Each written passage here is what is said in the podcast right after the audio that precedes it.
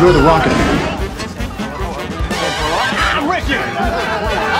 Ah, you want me to be an asshole? I'd like to take his, his face off.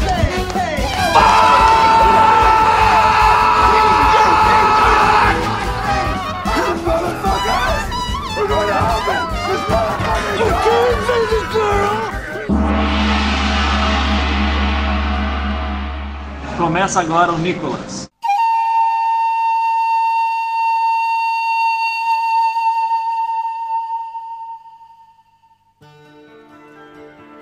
Está começando agora a investigação aleatória e recorrente sobre a carreira da vida do astro internacional Nicolas Kim Coppola, também conhecido como Nicolas Cage. É isso aí. Estamos de volta, como diria Wesley Safadão, meus amigos, voltei. Eu estava ficando doido, né? Depois desse hiato, voltamos agora com força total, cheio de novidades. Mentira, não tem novidade, é sempre a mesma coisa. Pera, tem uma novidade. J P, oi J P, oi, tudo bem? Oi, tudo bom? É confirmado que agora a gente pode ser encontrado lá no aquele outro aplicativo sem seu Spotify? Ah, não. Esquece. depois, depois a gente fala disso. Então não tem novidade mesmo, não. eu, tinha tanta, eu tinha tanta esperança. Mas olha só, eu quero que o, o P J, P J eu. Brandão, você vai me trazendo novidade pra eu não passar tanta vergonha agora, tá certo? Por favor, me diga uma novidade e das boas. A novidade é que provavelmente a C P M F vai voltar, cara, com a alíquota de um por cento, sabia? Que em cima delícia! Do... Pois é, cara, pensa na novidade boa aí pra vocês que estão ouvindo a gente, é possível que volte. Parabéns aí, Paulo Guedes. A gente fala mais isso no nosso programa, Paulo. Mas hoje, para a nossa volta, a nossa volta triunfal, nós trouxemos um convidado, um convidado especial, um convidado de um podcast que eu adoro, que eu gosto muito, que é o Doug Bezerra. Oi, Doug, tudo bem? Porra, valeu, cara. É bom saber que eu tô, que eu tô acompanhando essa volta de vocês. É, espero que seja, seja abençoada por mim, tá? Já, ó, tô aqui, minha mão tá aqui abençoando vocês, ó. Obrigado. Sua mão samoana está abençoando a gente. Segura na mão de Deus. Exato. Segura, tá bom. Segura na mão de Doug. Vamos dar prosseguimento ao programa. Eu vou te perguntar uma coisa, Doug. Você conhece, você sabe o que é, você consegue me dar uma definição aqui, só pelo nome, do que é um Cage Fact? Ah, pô, sei, sei, olha só. É, a gente não combinou nada, talvez se a gente tivesse combinado, eu poderia falar assim, hum, não sei, pode me explica aí e tal. Mas, como eu vi o programa, eu sei o que é um Cage Fact. Olha aí. Olha só, meu irmão. Gravar com o ouvinte é muito mais legal. É muito bom. Vamos lá, vamos lá. É, o Cage Fact é quando você, vocês vêm aqui e apresentam uma curiosidade ou algumas curiosidades sobre Nicolas Cage, sobre a vida dele, não é isso? Porra, perfeito. Olha só, dez de dez pra você.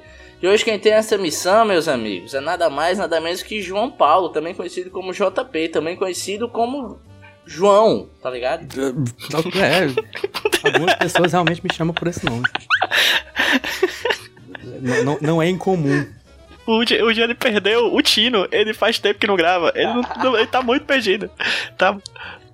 Então vai lá, J P, diz pra mim esse Cage Fact aí que você separou com tanto gosto, por meses a fio de pesquisa aí. O Rudy tem tanta, tem tanta costume de passar vergonha com o Cage Fact que ele passa vergonha até no Cage Fact dos outros. É um personagem. Meu Cage Fact. Vocês lembram, oh, nesse filme aqui que a gente vai assistir hoje, O Engano Mortal... É, Cage, o Nicolas Cage interpreta um personagem muito excêntrico, digamos, né? Assim, não é, não é nada raro em filmes do Nicolas Cage. Mas eu vou falar aqui de um papel que ele não fez, mas que provavelmente seria um dos mais excêntricos da carreira dele.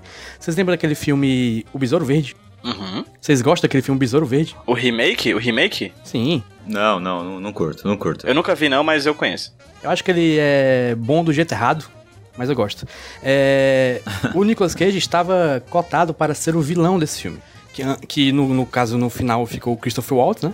Que é um ator alemão. Uh-huh. Nicolas Cage também queria fazer uh-huh. um vilão com sotaque. É, o Seth Rogen comentou que, que o, estúdio, o estúdio falou assim, você tem que fazer o vilão uma estrela. A gente quer que tu chame o Nicolas Cage. Aí beleza, vamos, vamos chamar o Nicolas Cage. Foram conversar com ele e falou assim, beleza, mas eu quero fazer um sotaque da, dos Bahamas ou da Jamaica. Tá. Quando uma pessoa fala um negócio desse, você não pode negar, né? Então, pode, porque foi o que eles fizeram, eles negaram. Mas assim, não, não, é que, não é que eles negaram. Eles, eles, ele, o Nicolas Cage falou isso antes, né? Deles terem uma reunião formal. Eles, aí eles ficaram meio preocupados, né? Porque acharam que podia ser um pouco é, insensível é, essa bizarrice. Então eles foram ter uma, um jantar com ele. E o Nicolas Cage tava lá, em vinte minutos do jantar, e começou a fazer o sotaque. Aí todo mundo ficou meio... Hum...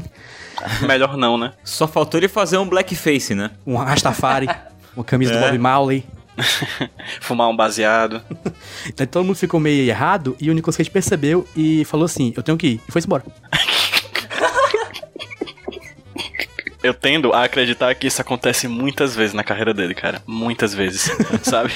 Ele não é bem-vindo, as pessoas olham pra ele, eles não querem que ele esteja lá, e ele, ah, então eu vou embora. Aí ele vai, tá ligado? Cara, só essa história já dá um curta, né, cara? Porra, é verdade. Meu jantar com o Nicolas. Quando você percebe que o Nicolas Cage está a um passo do Gugu Negro. Exatamente, porra.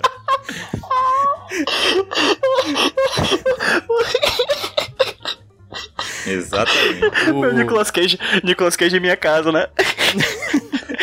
De volta pras Bahamas. Banheira do Nicolas Cage. O Seth Rogen comentou que talvez se ele estivesse no filme mesmo, é, não, não fosse nenhum problema, porque o filme foi um fracasso mesmo, então não, talvez só seria um filme mais maluco, né? É, é verdade. verdade. Quem se importa, né, com o Besouro Verde? O Christopher Waltz tá bem ruim nesse filme, cara. Eu não... Eu, nossa, eu, eu sou muito fã do cara, de verdade, assim... Mas eles, ele falou, eles falaram assim, faz a mesma coisa que você fez lá no Bastardos Inglórios, que foi o Nick que descobriu você, só que assim, faz o seu jeito. Só que desanimado. Isso. Exatamente. Faz, mas faz ruim, tá ligado? Pois é, isso meu único Cage Fact, curtindo aí.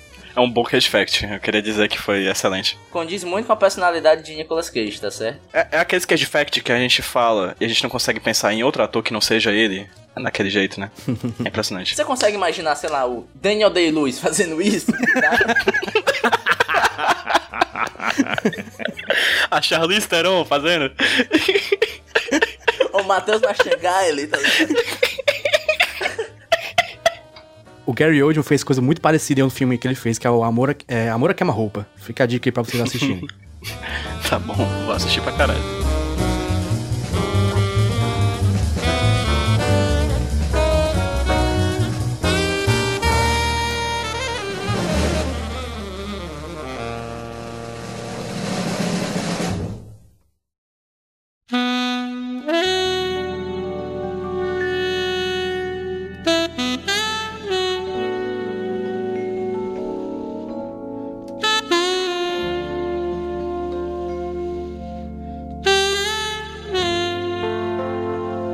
Pois bem, gente, voltando agora para o bloco onde a gente vai discutir essa película, ó, maravilhosa. Mas antes, eu queria trazer uma discussão aqui para a mesa, pedir o auxílio de Doug, porque esse filme está contido no que a gente aqui no Nicolas é, define como a era de ouro de Nicolas Cage. Está, não sei. Eu já, eu, já, eu, já, eu, já tô rindo de, eu já tô rindo de agora. A gente traz essa definição, só que a gente nunca deixou especificado o que isso significa. Então eu fiz aqui uma pesquisa, uh-huh. fiz aqui um material, e eu queria ver se vocês concordam comigo, tá certo? Ok. Pra trazer pros ouvintes tá. o que é a de- definição da gente, do que é a era de ouro de Nicolas Cage. A era de ouro de, de Nicolas Cage, pra mim, compreende os anos noventa. De mil novecentos e noventa, começando lá com o Wild at Heart, filme que ele fez com o... David Lynch, e vai acabar com O Homem de Família, aquele que a gente já falou aqui ano passado, durante o Natal, certo? E o porquê que eu acho que essa era de ouro? Porque é, é nessa década que, tirando o nepotismo, o Nicolas Cage vai trabalhar com diretores famosíssimos da história de Hollywood, etcétera, como Martin Scorsese, David Lynch, Brian De Palma e Michael Bay, certo? Uhum. Uhum. E também tem os seus maiores blockbusters, e aquela coisa como quando se eu te pedir pra definir o que é Nicolas Cage em três filmes, geralmente vai cair em algum desses, pelo menos, tipo A Rocha, A Outra Face e Con Air, claro? Perfeito. E também é na década de noventa onde Nicolas Cage vai ganhar o prêmio máximo que um ator hollywoodiano pode esperar em sua carreira, que é um Oscar, que a gente também já falou, até com o Doug Lira, lá com o Despedido em Las Vegas, tá certo? Isso. E por que que eu acho que essa década define tanto esse filme? Porque a gente vai ver um cara que pode ser um ator renomado ganhando Oscar por um filme de drama. A gente vai ver um ator de blockbuster, como em Con Air. A gente vai ver um ator péssimo de ruim, em Zandeli. E a gente vai ver um ator péssimo, só que divertido, em Deadfall, que é o filme que a gente vai ver hoje. Tá certo? Por, pra, por isso que pra mim a década de noventa é a década de ouro de Nicolas Cage. Vocês concordam comigo? Sim. Não poderia dizer melhor. É, eu não sou nenhum especialista, Obrigado. né? Mas é que, cara, pra mim... Ok, tem um Conner, que é um filme que eu, que eu gosto bastante, apesar de ser aquela coisa Nicolas Cage, né? Mas o meu, o meu predileto é Senhor das Armas, né? É meu favorito. O Senhor também. das Armas é depois disso, né? dois mil e cinco. Acho que é dois mil já. É, pois eu é. Não sei de quando que é. Já é dois mil, né? Já, já é em dois mil. dois mil e cinco, pra ser mais exato. Então, mas então... Bom, mas eu concordo com você, eu acho... Mas o Senhor das Armas está descolado de sua realidade, porque logo depois ele vem ali um pinguim em Bangkok... Exatamente. Né? Antes é. dele teve uns sessenta segundos... E ele tá super contido no Senhor das Armas, né? Tá, ele não tá Nicolas Cage mesmo assim. Você podia colocar qualquer ator ali. Você podia colocar, sei lá, o Bruno Gagliasso pra fazer o papel dele ali, que ia ser ok.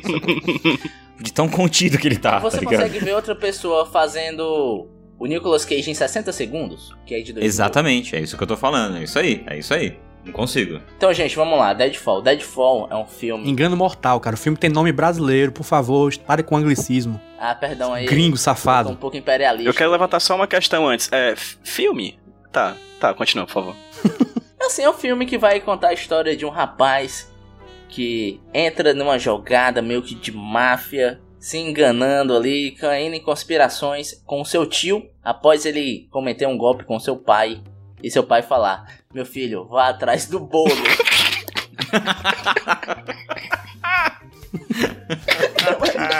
O nosso modo do filme é um cara atrás de um bolo.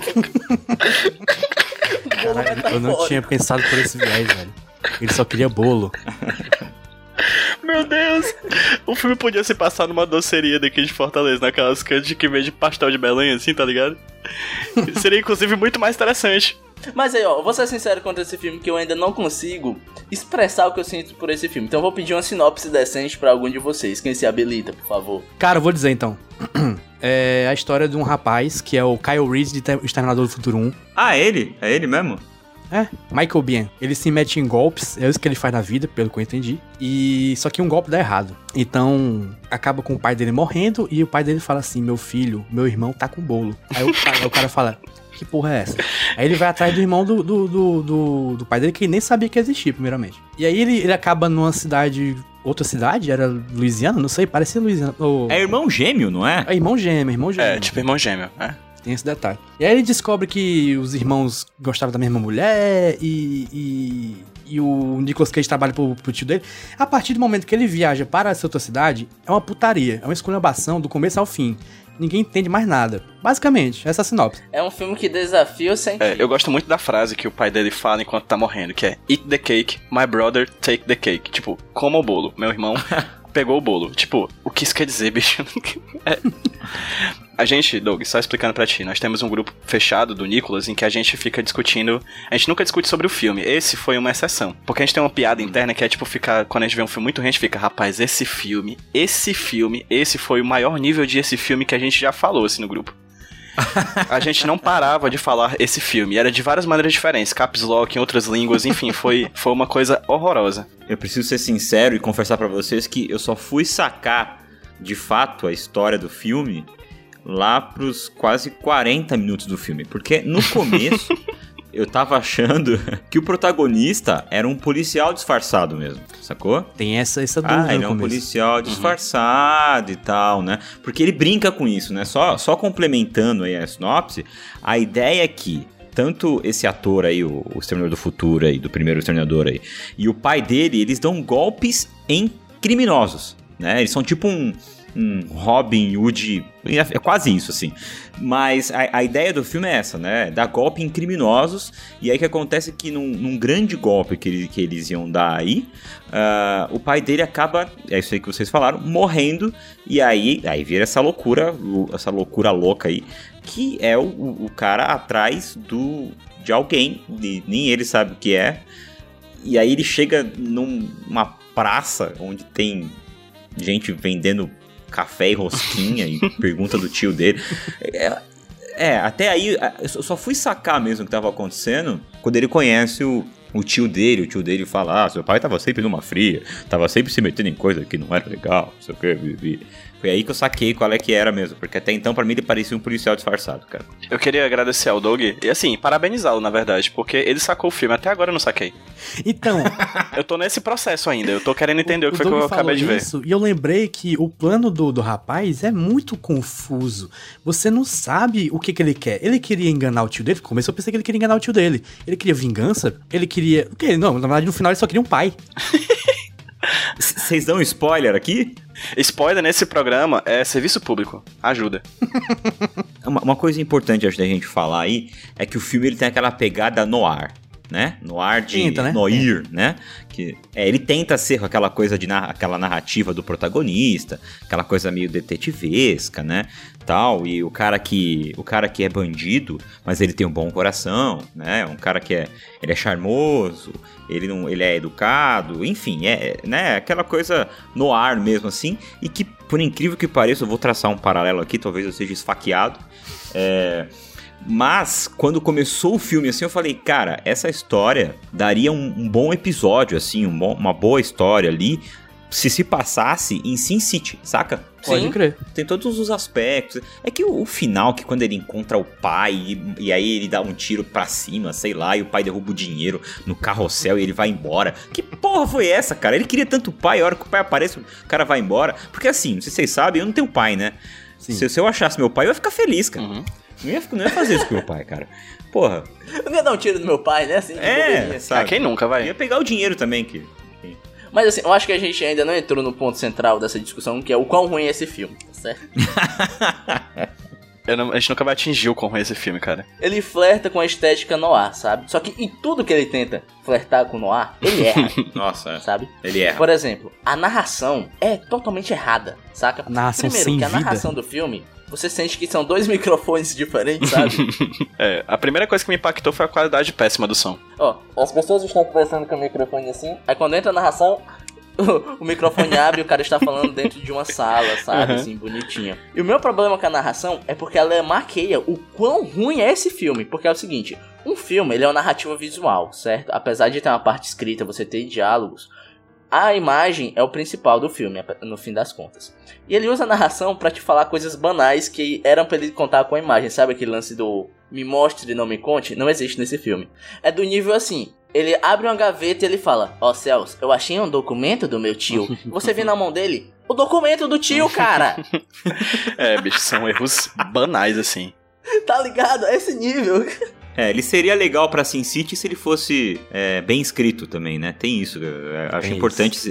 Salientar isso, tá?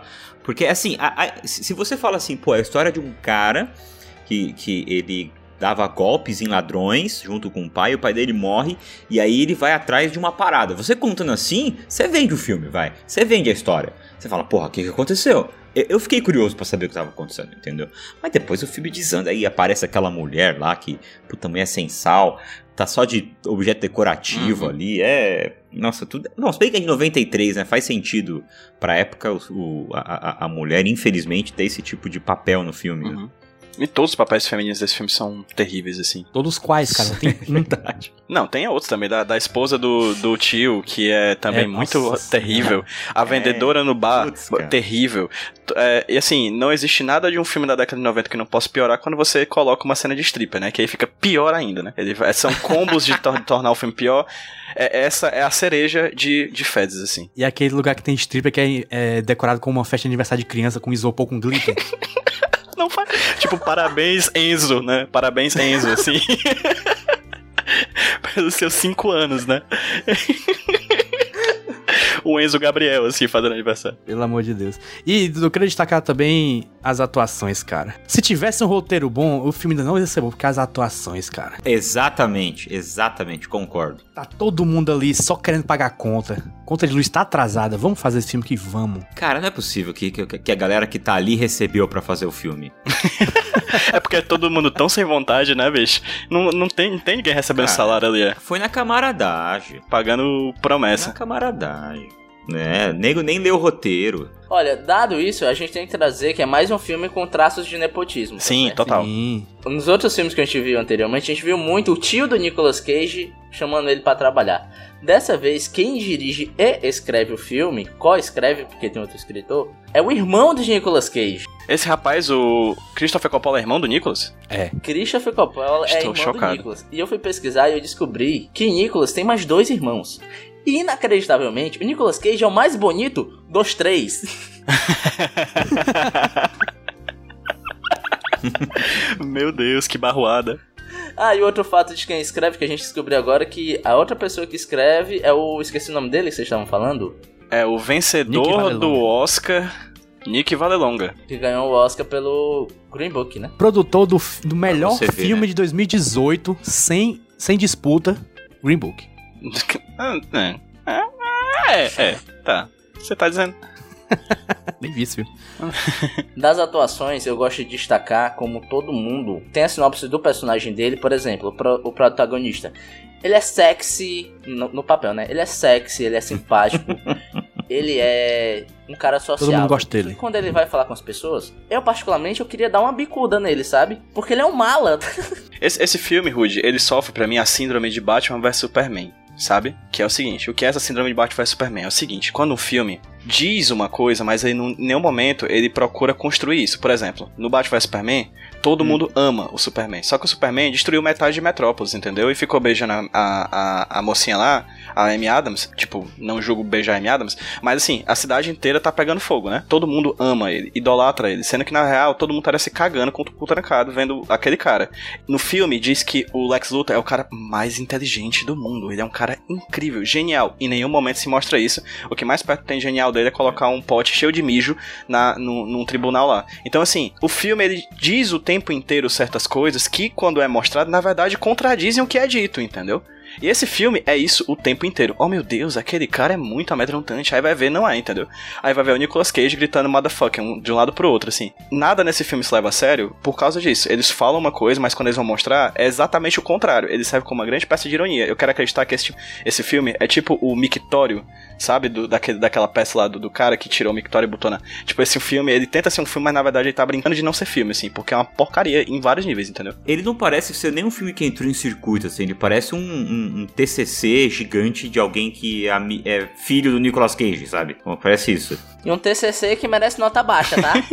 É do filho dele, né? Porque só assim, pra, pra explicar, tem um ator do cacife de Nicolas Cage naquele é, filme. É, o, o Charlie Sheen. Cara, Charlie Sheen. O Nicolas Cage, só isso pra explicar. Sabe? Do nada o Charlie Sheen, bicho. Jogando aquele bilhar que até hoje eu não entendi como é que joga, porque não tem caçapa, aquele, né?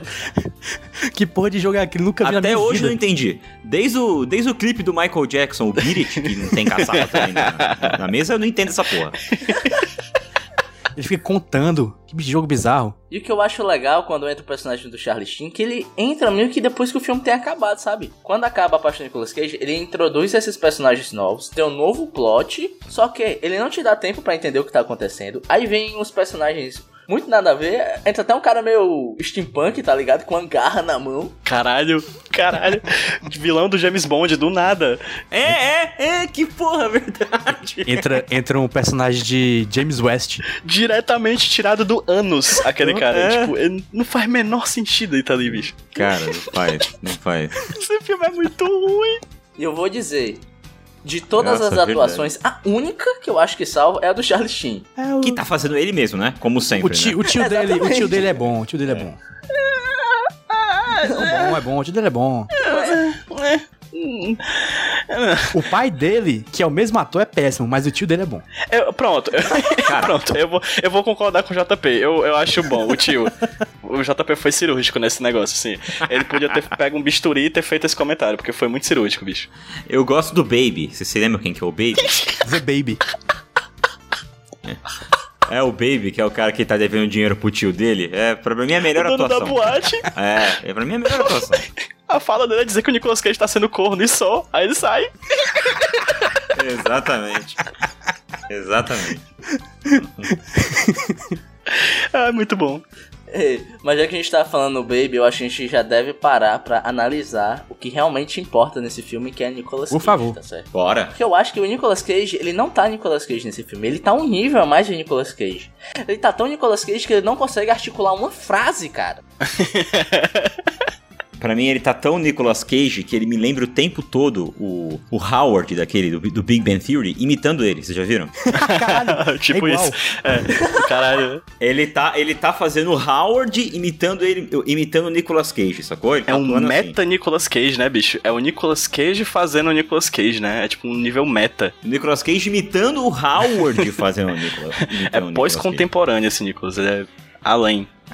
Então a gente deve falar um pouco do personagem do Ed, né, que é um personagem que vai voltar daqui a algum tempo, o que foi muito curioso pra mim, não entendi, sabe, porque tem o um filme de dois mil e catorze, o Arsenal, que tem esse personagem, só que nesse filme ele papoca, vamos logo dar esse spoiler. É uma prequel. E o lance desse personagem é que ele é um maluco do caramba, basicamente, sabe? Não, ele é, ele é dodóizíssimo e, e, e, e, e não aguenta a concorrência, né, porque ele tomou um a zero só e já ficou desesperado, querendo matar o chefe e tal. Cara, calma, vamos virar o jogo aí, né? Vamos trabalhar mais, vamos, vamos se esforçar pra cobrar os caras direito aí, porque, meu... Terapia, né, bicho? Também falta terapia nesses filmes, né? O cara, o cara é um... é um...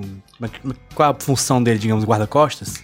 Capanga. Capanga, digamos. É, ele é o capanga, né? Ele é guarda-costas, ele é o cara que cobra, cobra dinheiro do, do... Sei lá, dos... dos o, o, o tio do Nicolas Cage é meio que um mafioso, né? Então ele vai cobrar os, o dinheiro dos caras do comércio. Só que eu achei uma coisa curiosa, porque assim, ele não tem coragem pra cobrar o Baby, né? Ele tava há meses aí pra... Sim. Tentar tirar esse mil e quinhentos dólares do Baby, que, nossa, é um puta dinheiro pra máfia, nossa, quanto dinheiro? mil e quinhentos, mas enfim, é... E aí, tipo, quando o Baby zoa ele, ele sai quebrando a boate inteira. Por que que não usa essa coragem que ele tem pra cobrar o Baby, caralho? Ué, não, então, não entendi, é porque caralho. O P J tá muito certo, porque o filme tenta me dizer que o tio do, do protagonista é um cara com poder e com influência. E o filme tenta me dizer que o Nicolas Cage é um cara a ser temido. Só que em nenhum momento você vê isso em cena, sabe? Você vê o Nicolas Cage sendo um bocazão, tá ligado? Tem uma cena, Rudy, que eu acho que é muito sintoma disso que tu falou. É, o protagonista, ele fala assim, numa das diversas narrativas em offs completamente desnecessárias, né? O Luke era o tio dele, né? Meu tio era o peixe grande. Você sabe disso quando tá há muito tempo nesse jogo. Que jogo, parceiro? Que priquita, que caralho de jogo é esse? Que buçanha de jogo é esse? Porque, tipo, em nenhum momento você sabe qual é o jogo. Você não sabe de que ele é mafioso. Ele é mafioso de que? Ele trafica arma, trafica o cu da... Enfim, o que é que ele trafica é. nessa porra, entendeu? Ele não trafica... O que é? O que é? Ele é mafioso é. de quê? Ninguém sabe. Ninguém sabe. Ele é mafioso de... de, de, de, de, de, de sei lá. Não sei nem o que falar. Eu tô tão indignado. Você não entendeu porque você não está há anos no jogo. J P, J P, acho que tu, a medicina tá perdendo um grande cirurgião, cara. Você hoje tá você que tem tá. que ter, pra entender esse filme, você tem que estar tá dentro da cabeça do personagem principal. É, exato. Você tem que ser Michael Biehn em mil novecentos e noventa e três pra entender esse filme. Que é só assim. Bem específico. E é foda que assim, não precisava de muita coisa, né? Pra não. você... Pra você... É, mostrar esse tipo de coisa. Podia mostrar o tio dele numa negociação em algum lugar, sabe? Tipo, morre o pai do cara, morre o pai do cara, o pai do, do, do protagonista.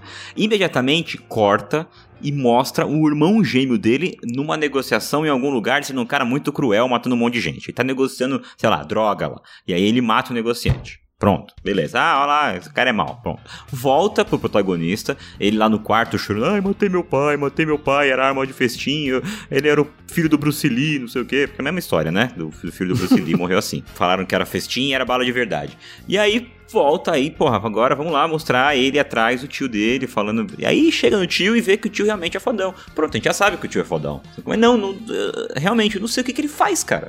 Qual, qual que é o negócio Sabe dele? Como é que o, o filme mostra pra gente que ele é mafioso? Mostra os comerciantes ma- passando de mão em mão um papelzinho com um número. Ninguém sabe que porra é aquela. Eu adoro particularmente a atuação do protagonista nesse momento. Porque eles ficam passando um papelzinho de mão em mão, aí tem uma hora que a câmera mostra ele e faz assim, ó.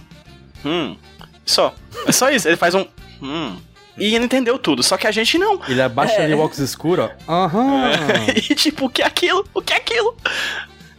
Nada faz sentido. Não, e o pior, cara, é que assim... Ó, o crime mais horrendo que o capanga da máfia faz é aplicar um golpe que a galera aplica, sei lá, bicho, na Praça do Ferreira, bicho. Sabe, é tipo o cara que deixa cair um papel e fala: ó oh, céus, era o meu papel de loteria, mas eu tenho que ir embora. Você quer comprar por cinco reais esse papel? Esse é o golpe, cara. E esse é o cara a ser temido, meu irmão. É, é pesado, viu? Pelo amor de Deus, cara. Eu, eu, cara, eu tô ficando nervoso. Não, eu tô nervoso. Tem um pico da loucura do Nicolas Cage ali, que é aquela hora que, que ele sai da boate, puto da vida, vai pro carro e vai um cara atrás dele. Lembram disso?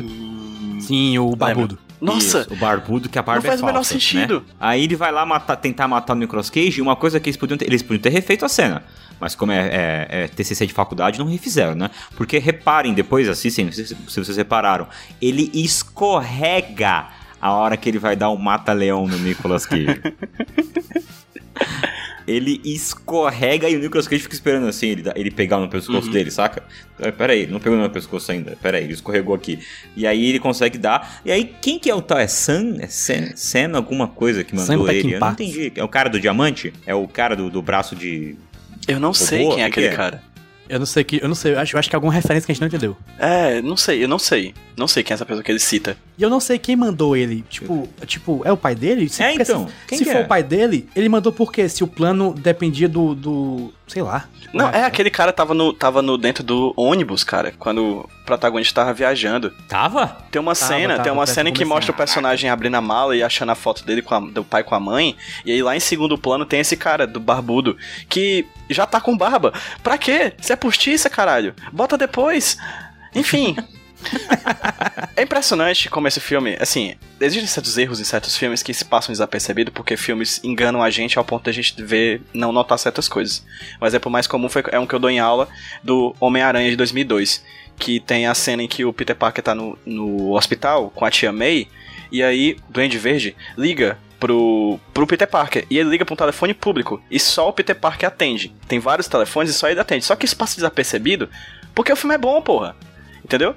Só que aí, esse filme é tão ruim, esse que a gente assistiu, que essas coisas banais aparecem e irritam porque elas são muito ruins. Extremamente ruins, né? E é um filme inteiro disso. É um filme inteiro disso. O filme ele é baseado basicamente em coisas ruins. Tudo nele é muito, muito, muito ruim. E outra coisa que deve ser falada do filme, cara, é que o plano total, assim, que a gente vai ter o plot twist, aspas, no final, ele não faz o menor sentido. Sim. Porque a gente vai descobrir que, na verdade, o pai do protagonista não morreu e que tudo foi um plano pra ele dar um golpe no tio dele. E o pai dele fala, não tinha outro jeito. Pera aí, cara. Tinha outro jeito, sim. Tinha diversos outros jeitos. A vida do cara é dar golpe. Se você falasse só assim, amigo, vamos dar um golpe nesse meu irmão, o cara ia. O cara ia, sabe? o cara ia. Até porque o cara não sabia nem que o cara tinha irmão, ele podia ir de boas, né? Não, e a coisa que não faz uma, o menor sentido é o porquê que a menina tinha que se vestir da mãe do cara, bicho. Ah, também tem isso. Eu não consigo é. entender a intenção disso, tá ligado? É um plano muito amarrado, né? Não, é um plano muito amarrado. Deixa eu descrever o pensar. plano pra quem não viu o filme, por favor. É o seguinte, o plano. O pai dele finge a própria morte pra fazer o filho ficar culpado e, e achar o, o tio dele. Che- achando o tio dele, tudo no final tem que dar no seguinte. O tio dele vai tentar vender diamante pra um cara. Como o plano Isso. vai chegar nisso? O meu filho que se vire, ele sabe. Ele... O, cara, o cara que é o, o braço de robô, né? Vai lembrar, Isso, o braço de caranguejo. Vendeu o diamante pra um cara que tem braço de robô. Um, um personagem do Loucas Aventuras de James, de James West. Isso. E no meio envolve a, uma moça que, uma moça que por acaso é, na, é namorada do capanga do, do tio dele. Se envolver com ele. Nicolas Cage. Uhum. Isso, namorada do Nicolas Cage, se envolver com ele. Todos esses, esses, esses, esses, esses fios do plano se juntam perfeitamente. Porque é filme, porque de outro jeito não, não funcionaria. Não, eu digo mais, perfeitamente porque sim. Não, e tem o pior que eu não falei. Tem uma ce- só uma cena onde a menina se veste igual a mãe do protagonista, sabe? E ele é, vê ela e é, fala, ó é. oh, céus, a minha mãe. E ela some. Aí no final do filme a menina tá vestida de novo igual a mãe dele. Por quê? Porque sim. Vai lembrar que ele precisa topar, é, participar do plano do tio dele, porque a ideia do tio dele é ficar com o dinheiro e com os diamantes, né? Essa é a ideia. Sim. Porque o, o Garra lá, vamos chamar ele de Garra, o Garra quer comprar os diamantes. Exatamente. Ele quer comprar o diamante e o tio dele quer dar um golpe que é esse, ficar com os diamantes e o dinheiro, sacou? Então o pai dele arquitetou isso tudo lá no No começo do filme, cara. É um gênio, né?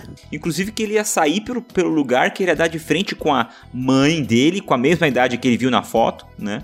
posso só pontuar uma coisa? Eu acho que a gente, nessa discussão desse programa, esse tempo que a gente tá levando nessa discussão desse programa, sem dúvida alguma, a gente tá gastando mais tempo discutindo sobre ele do que os caras fazendo esse roteiro. Certeza, certeza, a gente tá se empenhando muito mais em entender esse filme do que os próprios caras que fizeram, entendeu?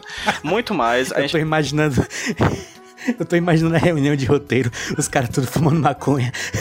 Aí eles falando, ô, ô, ô, que tal se o pai dele tivesse um irmão gêmeo? Ô, ô, que tal se uma, uma mulher se vestisse igual a mãe dele? E que tal se a gente chamar o Nicolas Cage e dá pra ele cheirar uma carreira de cocaína aqui? Ô, ô, que tal se tivesse um cara com, com um braço de caranguejo? Ai, meu Deus, muito bom, muito bom. Ai, ai. Cara, é total T C C mesmo. Os caras estavam no dormitório da faculdade fazendo isso. É dadaísta, é, é um filme dadaísta. É, os caras estavam lá no C A, tá ligado? No C A jogando sinuca. Aí falou: Ô, oh, sinuca, hein? Tem que estar no sinuca no filme. E diamante, velho. Diamante é top. Tudo é ruim nesse filme, absolutamente tudo. Mas queria falar sobre as cenas de luta, que são muito ruins, tá? E a cena de sexo mais constrangedora que eu já vi na minha vida. Ah, juro por Deus, a gente assistiu Zandali, que na, na Zandali, Uma Mulher para Dois, salvo engano, o subtítulo, que era, na sua descrição, um thriller erótico, que tem cena de sexo que eu já acho bem ruins. Mas aquilo merece Oscar diante da cena desse filme que a gente assistiu. A cena desse filme, Deadfall, é constrangedora, é triste. Triste, triste, triste, triste. Assim como qualquer coisa, o que de certa forma tem até um paralelismo sintático aí com o resto do filme, porque o filme é todo triste, né? Eu fiquei mexendo no celular, porque eu não queria ver, de tão triste que foi. E é longa, né? Longa, e desnecessariamente longa. Ah, várias coisas no filme são desnecessariamente longos, né? Não precisava. Não precisava é. daquilo. Eles não desenvolvem nada, cara. Nada, nada. Tudo nesse filme é desperdício. O sexo é ruim, tá? Mas o que eu mais fiquei constrangido são com os beijos desse filme, cara. Cara, vocês prestaram atenção como todo mundo beija estranho, como todo mundo beija feio. O que as pessoas não fazem estranhamente nesse filme, Rodinei? Eu só pergunto isso. Tudo é muito estranho nesse filme. Mas sim, os beijos são terríveis mesmo. Eu já queria puxar a coisa mais estranha desse filme, que é pra gente dizer agora os nossos Cage Moments, momentos mais Nicolas Cage desse filme, que tem vários, pra gente falar do que realmente é estranho nesse filme, tá certo? Eu queria pedir para o P J, Oi, eu. queria saber se ele separou algum Cage Moment que saltou. Nossa, vários, inúmeros, eu não vou, acho que eu vou falar só três. Porque assim, o filme inteiro parece que foi feito por Nicolas Cage também, porque é tudo muito ruim, né? Então, sabe como esse filme pode melhorar? Se pegarem esse filme e usarem a técnica do deepfake para o Nicolas Cage em todos os personagens. Aí, o filme fica dez de dez. Enquanto isso não acontece, tem cenas como, por exemplo, a primeira aparição do Nicolas Cage no filme, que é magistral. Aquilo é lindo, aquilo é cinema puro. É o Nicolas Cage com um bar de, de, de carta.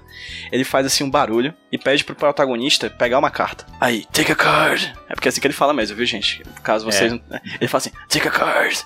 Aí o cara, não, não quero não, pô, tô aqui com minhas coisas. Ele, não, pega aí, pega aí, pega aí. Aí ele pega aí. Aí o cara, joke, ele, hallelujah. Amen, hallelujah. Vai... Por quê, né? Tipo, por quê? Por quê?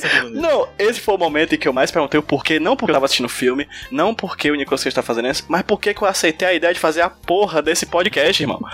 Ali eu disse assim, caralho. Ali bateu a fé. A fé, o salto de fé, eu tremi. Eu tremi, eu tremi antes de dar o salto de fé. Ali a minha fé foi abalada e aleluia! Graças a Deus, não. Graças a Deus eu continuei. P J, às vezes Jesus Cristo se disfarça de um filme de Nicolas Cage pra testar nossa fé. E aí eu fui testado várias vezes. Aí tem todas as vezes que ele fala, tipo, champanhe. Ou quando ele tira o óculos, né, que parece que ele tá, tipo, muito drogado, assim. Tudo, cara, tudo que, a, que o Nicolas Cage faz nesse filme é um Cage Moment, é impressionante. Deixaram ele totalmente solto. Ele, ele tenta ser um vilão do Batman e, por algum motivo, mas não consegue. É engraçado porque é, essa atuação dele... Essa cena específica do baralho aí me fez lembrar um pouco a cena do Matthew McConaughey no...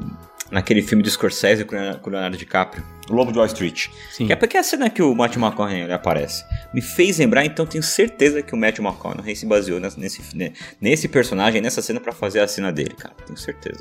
Tá o cabelo aparecendo, tão, né? Tão incrível, cara. É, exato. Ah, então, inclusive, ah, o meu Cage Moment é esse daí, inclusive, tá?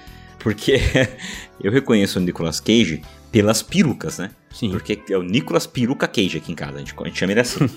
Porque, cara, você pega, por exemplo, o Motoqueiro Fantasma, cara, a peruca dele tá incrível. No primeiro e no segundo, são perucas diferentes no primeiro e no segundo, Sim. né? Daí eu falei, cara, essa peruca, Nicolas Cage, caraca, você errou a mão, hein, velho? Tá muito, tá muito descarada, né?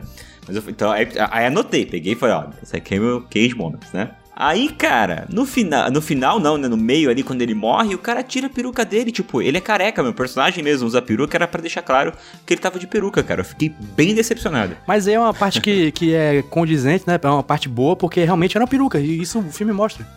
É. E é, inclusive, a primeira vez que a gente é, viu o Nicolas Cage careca, que eu, eu venho pedindo aqui há muito tempo, o Nicolas Cage careca apareceu, finalmente.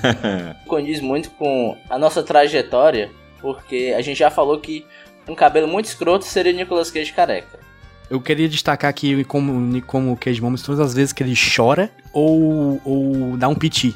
Porque ele, ele dá um piti muito bem feito, cara. Meta- eu percebi nesse filme que metade da nossa abertura tá nesse filme. Aquelas frases que, que tem no... tocando na musiquinha, as frases que a gente bota no começo do, do podcast. Tudo que ele fala aqui, aquela parte que ele fala... Ok, baby girl, não sei. aquele, bom, aquele fuck, aquele né? fuck bem de amplo, segundos, né? De cinco cara. Segundos, é muito bom. Não, eu refiz a vinheta porque eu descobri esse fuck, tá ligado? Eu também gosto da, da parte que ele, que ele tá apaixonadinho, cara, no começo, quando ele parece a namorada dele. Que ele vai chutando o chão, assim, né? Ah, verdade, caraca, bizarro. É... Nossa, é. Escondendo o buquê de rosa nas costas, velho. E o Rudy tinha comentado que todo mundo beija feio, mas o Nicolas Cage não beija feio, porque ele não beijou ninguém nesse filme. A, a, a... Ele disse que ele, não... ele nunca beijou essa moça, a, que é a namoradinha dele. É, inclusive a namoradinha dele tem taglines incríveis, né? Como, por exemplo, o momento em que ela fala pro cara que ela acabou de conhecer, o protagonista, e fala: nós somos como o sol e a lua, girando, mas nunca se tocando. Nossa, velho. Como um eclipse. E outro momento que ela fala: é isso, você... olhando pro futuro, destruindo o coração de jovens garotas. Aí o protagonista responde: ah, você é boa com palavras. Ah, velho, mas com licença, vá tomar no olho do cu, né, velho? Pera, não dá, cara. Não dá, velho. Não dá. A mulher fala palavras completamente aleatórias. Cara, aí você é muito boa com palavras. Não, velho, por favor, você não precisa mentir pra dona, entendeu? Já tá, ela já tá tão na sua, entendeu? Não precisa disso, entendeu? Isso reforça muito o que o J P falou, que é a galera totalmente drogada ao redor de uma mesa escrevendo um roteiro, cara. Isso só faz sentido na cabeça de alguém que tá muito na lombra. A mulher mandou uma descrição de perfil do Orkut, velho. Tem aquela cena que eles estão na cama, que ela vê a fotinha que tá, no, tipo, num escapuláriozinho, não sei qual é o nome daquilo, é... Qual é o nome? Tem um termo é, específico. É, escapulário, escapulário. Pronto. É, e aí vê uma pinguela, o, o, o biloto, assim. Aí lá pro biloto, aí tem a foto da, da, de uma mulher. Que ele diz: ah, essa namorada que você tinha, não sei o que. E ele fala: não, é minha namorada do passado, é uma namorada muito antiga, não sei o que. Aí tá a hora, eles vão e transam, né? E depois que eles transam, naquela transa extremamente constrangedora, né? Terrível, ela, ele fala: e aquela namorada? Aí: não, não é minha namorada, é a minha mãe. Aí ela fala: você é tão fofo. Não, brother. Não, não, não. Ele não é fofo, caralho. Ele tem claras questões de pianos pra resolver numa terapia, bicho. Vai se fuder. Vai se fuder, caralho. Não. Fofo é a cabeça do meu dedo, meu irmão. Vai, vai não, não. Não, essa, não, não, não dá. Não, e tu se tocou que eles fizeram sexo, eles fizeram amor pra foto, cara. Que a foto ficou, tipo, abertinha, apontada pra cama. Esse cara é um doente, cara. É. Inclusive, lembrei da cena do, do fuck, quando o Nicolas Cage grita fuck, né? Tem um cara com a palavra escrita fuck na blusa. Vocês viram atrás dele? Não. Sério? Sério? As caixas que ele grita fuck. Tem um cara atrás com a blusa escrita fuck. Assim, achei um, um pequeno momento de arte ali naquele filme. É, já que estamos falando de outros atores, como, como a atriz, a, a menina que fez a Diane... Eu queria também destacar a morte do pai dele. Que ele, ele morre e faz uma zoada bizarra. Ele, ele, ele, ele faz aquela mortezinha da menina do Batman três, manja? Que ela, ela olha pra frente e cai, e cai uhum. pescocinho mole pro lado. Bota o pescocinho mole pro lado e linha pra fora. Foi tipo isso. Bicho, alguém tem mais alguma coisa pra pontuar? Que eu acho que eu não consigo mais conviver com esse filme. Ah, tem a hora que ele, ele mete porrada no cara no balé aleatoriamente. Sim, eu gosto da dancinha. Quando ele chega no bar, vocês se ligam? Que ele chega dançandinho assim, sabe? A hora que ele fala francês, a hora que ele fala francês. Champagne. Eu quero um, um corte desse filme só com o Nicolas Cage. Vou, eu vou pegar eu o filme e cortar também, só as cenas que aparecem. Eu achei divertido, real. O Ok, Baby Girl Who Send You, pra mim é arte aquilo ali, tá? Ele faz um biquinho, sabe, falando Ok, baby... Cara, eu acho coragem uma pessoa olhar pra essa cena e falar: ok, vou colocar no meu filme, sabe? é isto. Não preciso gravar de novo, não. Tá feito. Por favor, façam esse, esse, esse pesadelo acabar. Vamos, vamos pra de episódio. Vamos... E aí, vamos pra nota? Vamos pra nota, vamos pra nota. Vai, P J, você que tá cansado, dá logo a nota. Gente, vamos lá. O que, é que eu achei do filme como um todo, tá? Eu achei um filme muito bom, com atuações muito bem feitas, uma, uma direção de fotografia excelente, uma direção e uma montagem muito boas, com uma trilha sonora muito boa. Então, gente, corram enquanto Bacurau ainda tá no cinema pra vocês assistirem, tá bom? É um filme excepcional, com direção do Cláudio Mendonça Filho e Não. do Juliano... É... Eu esqueci o sobrenome Dornelles. do Juliano Dornelles. Então, por favor, vão e assistam. Porque aí você, assistindo esse filme, você não tem nem o menor perigo de assistir Deadfall, que é esse filme que a gente assistiu hoje, que é um que eu costumo, com todo filme que eu indico. Zandali, por exemplo. Zandali tinha sido até então o pior filme que eu tinha visto na minha vida. E toda vez que eu vejo um pior filme da minha vida, eu sempre boto pelo menos uma nota um. Porque eu acho que quando você dá uma nota um, aquele filme pelo menos gerou empregos, né? Gerou o proletário, ele precisa fazer filme, nem que seja filme ruim, pra poder botar comida na mesa de casa. No entanto, esse filme filme, ele é ofensivo por existir, é um filme muito ruim e pela primeira vez na minha vida, em toda a minha vida, eu vou dar zero. Apoteótico! Mas, em compensação, como Nicolas Cage, dez de dez, velho. Dezão, bicho, dezão, porque não importa se é porque o Nicolas Cage faz uma boa atuação que a gente dá dez. Pra mim não importa se é porque ele foi bem ou se ele foi... Cara, pra mim, aquilo ali é uma tese, sabe? Sobre o Nicolas Cage. É uma tese, é uma pós-doc sobre o Nicolas Cage. Eu acho que aquilo ali é bom demais pra ter menos do que um dez, assim. Então o filme é zero, Nicolas Cage dez, e é isso. J P, suas notas, por favor. Você sabe que geralmente eu sou generoso, né, com as notas. Eu tinha anotado aqui quatro e meio. Porém, Machu. devido à nossa conversa, devido à nossa conversa, eu percebi que eu tinha dado quatro e meio devido às emoções que eu tive. Porque eu me diverti horrores vendo esse filme. Eu também. Deu seis minutos de filme, tava o pai dele morrendo, eu tava gargalhando alto aqui. Então, pensando bem, eu dou dois e meio. Porque ele é muito ruim, realmente. Ele é péssimo. Todo, todo, tudo, tudo dele é ruim. Só vale os dois e meio é pelo Nicolas Cage e pela trilha sonora. Porém, a trilha sonora não encaixa no filme. Eu gosto da trilha sonora com música solta. Nossa, verdade. O tema principal parece uma música do Mario, aquelas fases subterrâneas do Mario, tá ligado? Turum, turum, turum, turum. E como Nicolas Cage não poderia ser diferente, é, nota dez. Excelente. Olha, vamos lá. Eu também me diverti horrores, apesar de ter odiado o filme, sabe? Eu queria que esse meu sentimento de odiar mais me divertir passasse, sei lá, pra minha faculdade, tá ligado? Acho que eu terminaria ela mais rápido. Porque assim, cara, enquanto uma peça de audiovisual, ela é errada em todos os aspectos. A trilha sonora não se encaixa, a montagem do filme, que a gente não chegou a, a discutir, ela é amadora no nível ofensivo, tá ligado? As atuações são, assim, tristes, meu irmão. Eu sinto dó daquelas pessoas, sabe? O proletário se ter que ser exposto a esse tipo de trabalho, tá ligado? Essas pessoas deviam estar ganhando por insalubridade, cara. Puta produção cinematográfica tóxica, meu. Chernobyl, viu? Tá ligado? Eu desgostei nesse nível, apesar de ter me divertido pra caramba, cara. Porque eu ria, eu gargalhava. Olha... Quando, quando o Nicolas Cage aparece em cena com o baralho, eu pausei o filme que eu não tava me aguentando de tanto rir. Só que quando você ri num thriller de suspense, tem alguma coisa muito errada.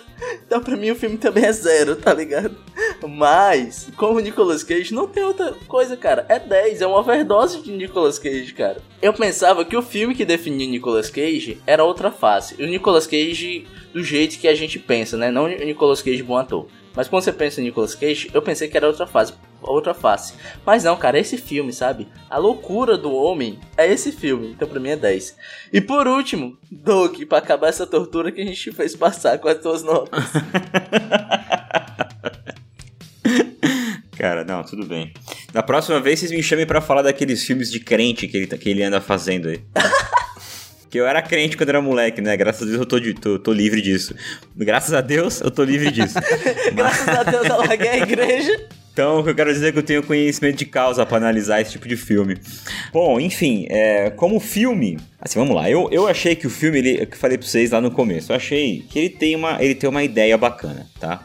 Por isso, só pela, por causa da ideia, eu já daria, sei lá, cinco pra ele, tá? Pela ideia, tá bom? De zero a dez, daria um cinco. Mas conforme ele vai se desenvolvendo, eu comecei a perceber que, na real, ele era um filme feito, cara, T C C de faculdade da playboyzada que não sabe fazer porra nenhuma, sacou? É, que, que, que o tio é o Nicolas Cage, saca? Então, É, como, não, como não tem proletariado aí, é tudo os playboyzinhos que faz, faz, faz cinema, saca? É, eu vou dar zero mesmo, então... Aê! Não dá, cara, é o que vocês falaram, cara, o ritmo do filme é uma porcaria, as atuações são tristes, é... Eu tava vendo aqui, parece que a bilheteria do filme deu dezoito mil dólares, assim, tipo... Caraca, isso tudo, velho! É, acho que foi o Nicolas Cage que foi assistir sozinho umas dezoito mil vezes, né? é... Bom, e aí, como filme do Nicolas Cage, eu daria dez, mas como eu, eu deixei bem claro que o Nicolas Cage não tá sendo ele, ele tá imitando, ele tá, faz... ele tá interpretando Howard fazendo ele, eu vou dar só cinco mesmo. Porque não, não vale a pena, cara. Caraca. Se ele tivesse fazendo ele mesmo só, tudo bem, né? Então, é cinco. Caraca, eu acho justíssimo, cara. J P, nossas médias aí. Nossas médias lindas. Como Nicolas Cage, oito ponto sete. E nota Olha, enquanto bom. Filme na indústria cinematográfica. Tá zero ponto seis. Nossa Caralho. Mais baixa nota, novo recorde. Parabéns a todos. Caralho. Nossa, caralho, merecidíssimo, cara. Olha, merecidíssimo. Dito isso, sabe o que você, ouvinte, tem que fazer? Você tem que assistir esse filme, cara. É. Difícil é achar, né? Porque o, o J P achou o filme. O J P achou um filme é. num site maravilhoso chamado Fúria do Alemão Filmes ponto blogspot ponto com. Foi. Eu queria agradecer o pessoal do Fúria do Alemão. Obrigado, Fúria do Alemão, por esse filme. Valeu, Alemão. Eu anotei isso pra escrever, mas eu depois fiquei pensando, será que esse site é um site supremacista branco? Já pensou? Ah, eu só queria dar uma dica aqui pra quem, oh, yeah. pra quem é. viu a gente falando que é filme noir, que é um filme noir melhor que esse, Detetive, Detetive Pikachu. Vídeo desse é melhor que esse aí. Fica a dica. Fica mas a dica. Muito Porra, melhor. Funciona melhor muito, enquanto investigação. Muito melhor, muito melhor, muito mais violento, tem muito mais sentido, muito mais plot twist, muito melhor. Quem não gosta de Detetive Pikachu, flerta com o nazifascismo. Beijos.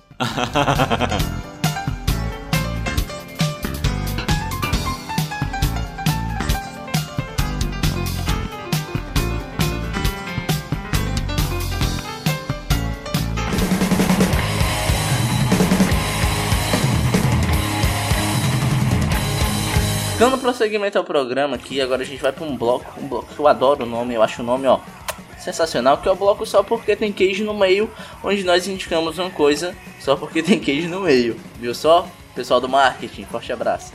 Pedro José, o que é que você trouxe aí pra gente?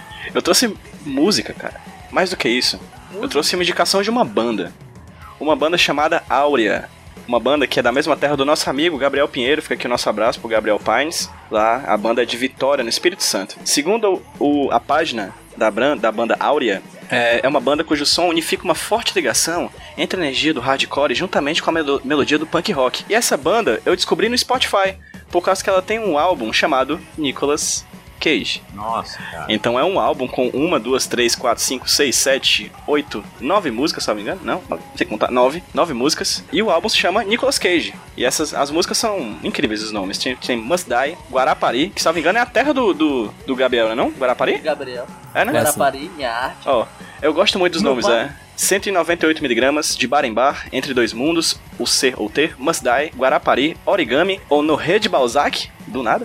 Como Nossos Pais e Brutal Truth. Então fica aí a dica, o disco Nicolas Cage, lançado em dois mil e quinze pela banda Áurea.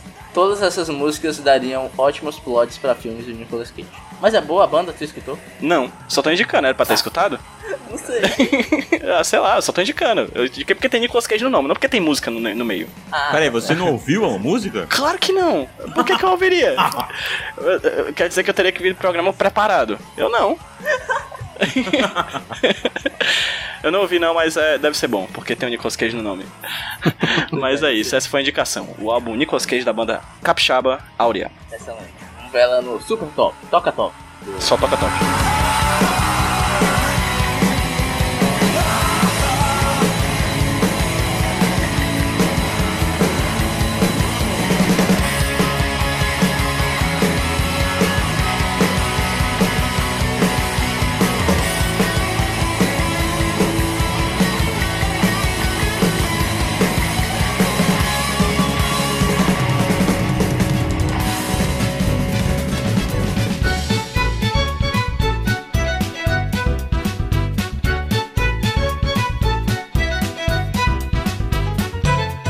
E agora, gente, caminhando para a reta final desse querido podcast aqui, estamos todos cansados, exauridos, ainda resta um gásinho no tanque pra gente dar os nossos jabazinhos antes do sorteio, tá certo? Eu vou dar um jabá meu, né? Me segue no Twitter, arroba Rudilonia. Só que, além de me seguir, segue também um perfil que a gente criou em conjunto com outras pessoas da podosfera cearense, que é o Podcast Ceará. É isso, P J? Eu esqueci o arroba. É, arroba Podcast Ceará, exatamente. Arroba Podcast Ceará, que lá você vai ter...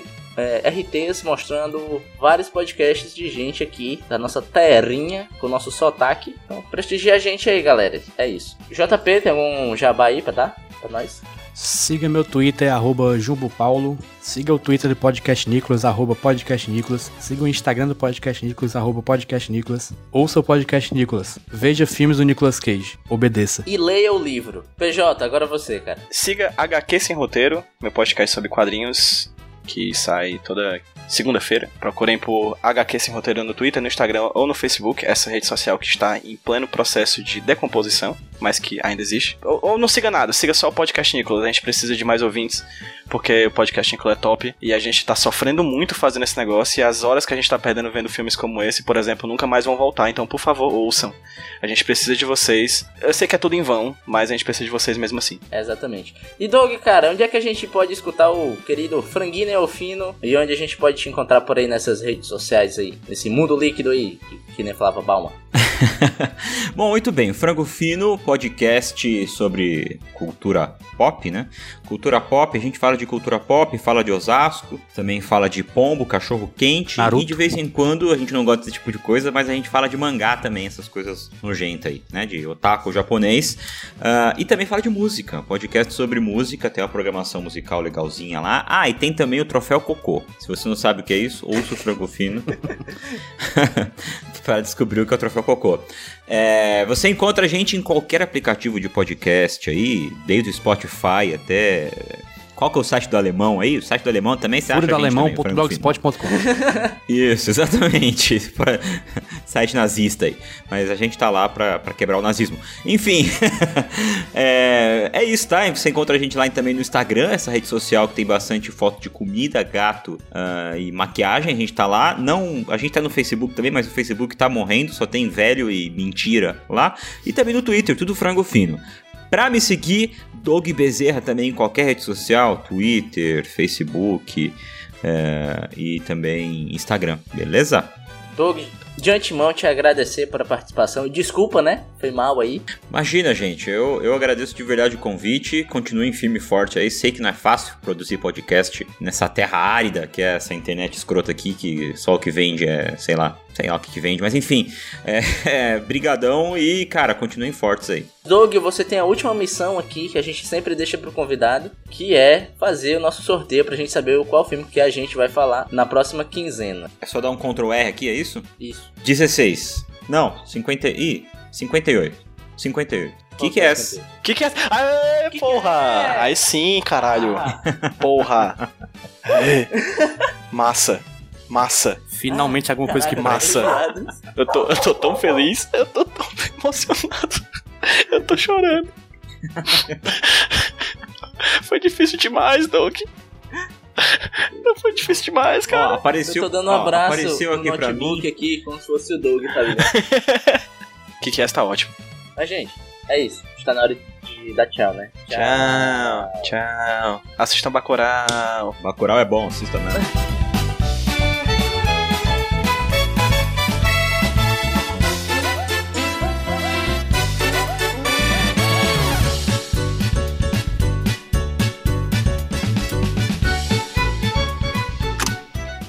Eu sou o Rudinei e eu editei esse podcast.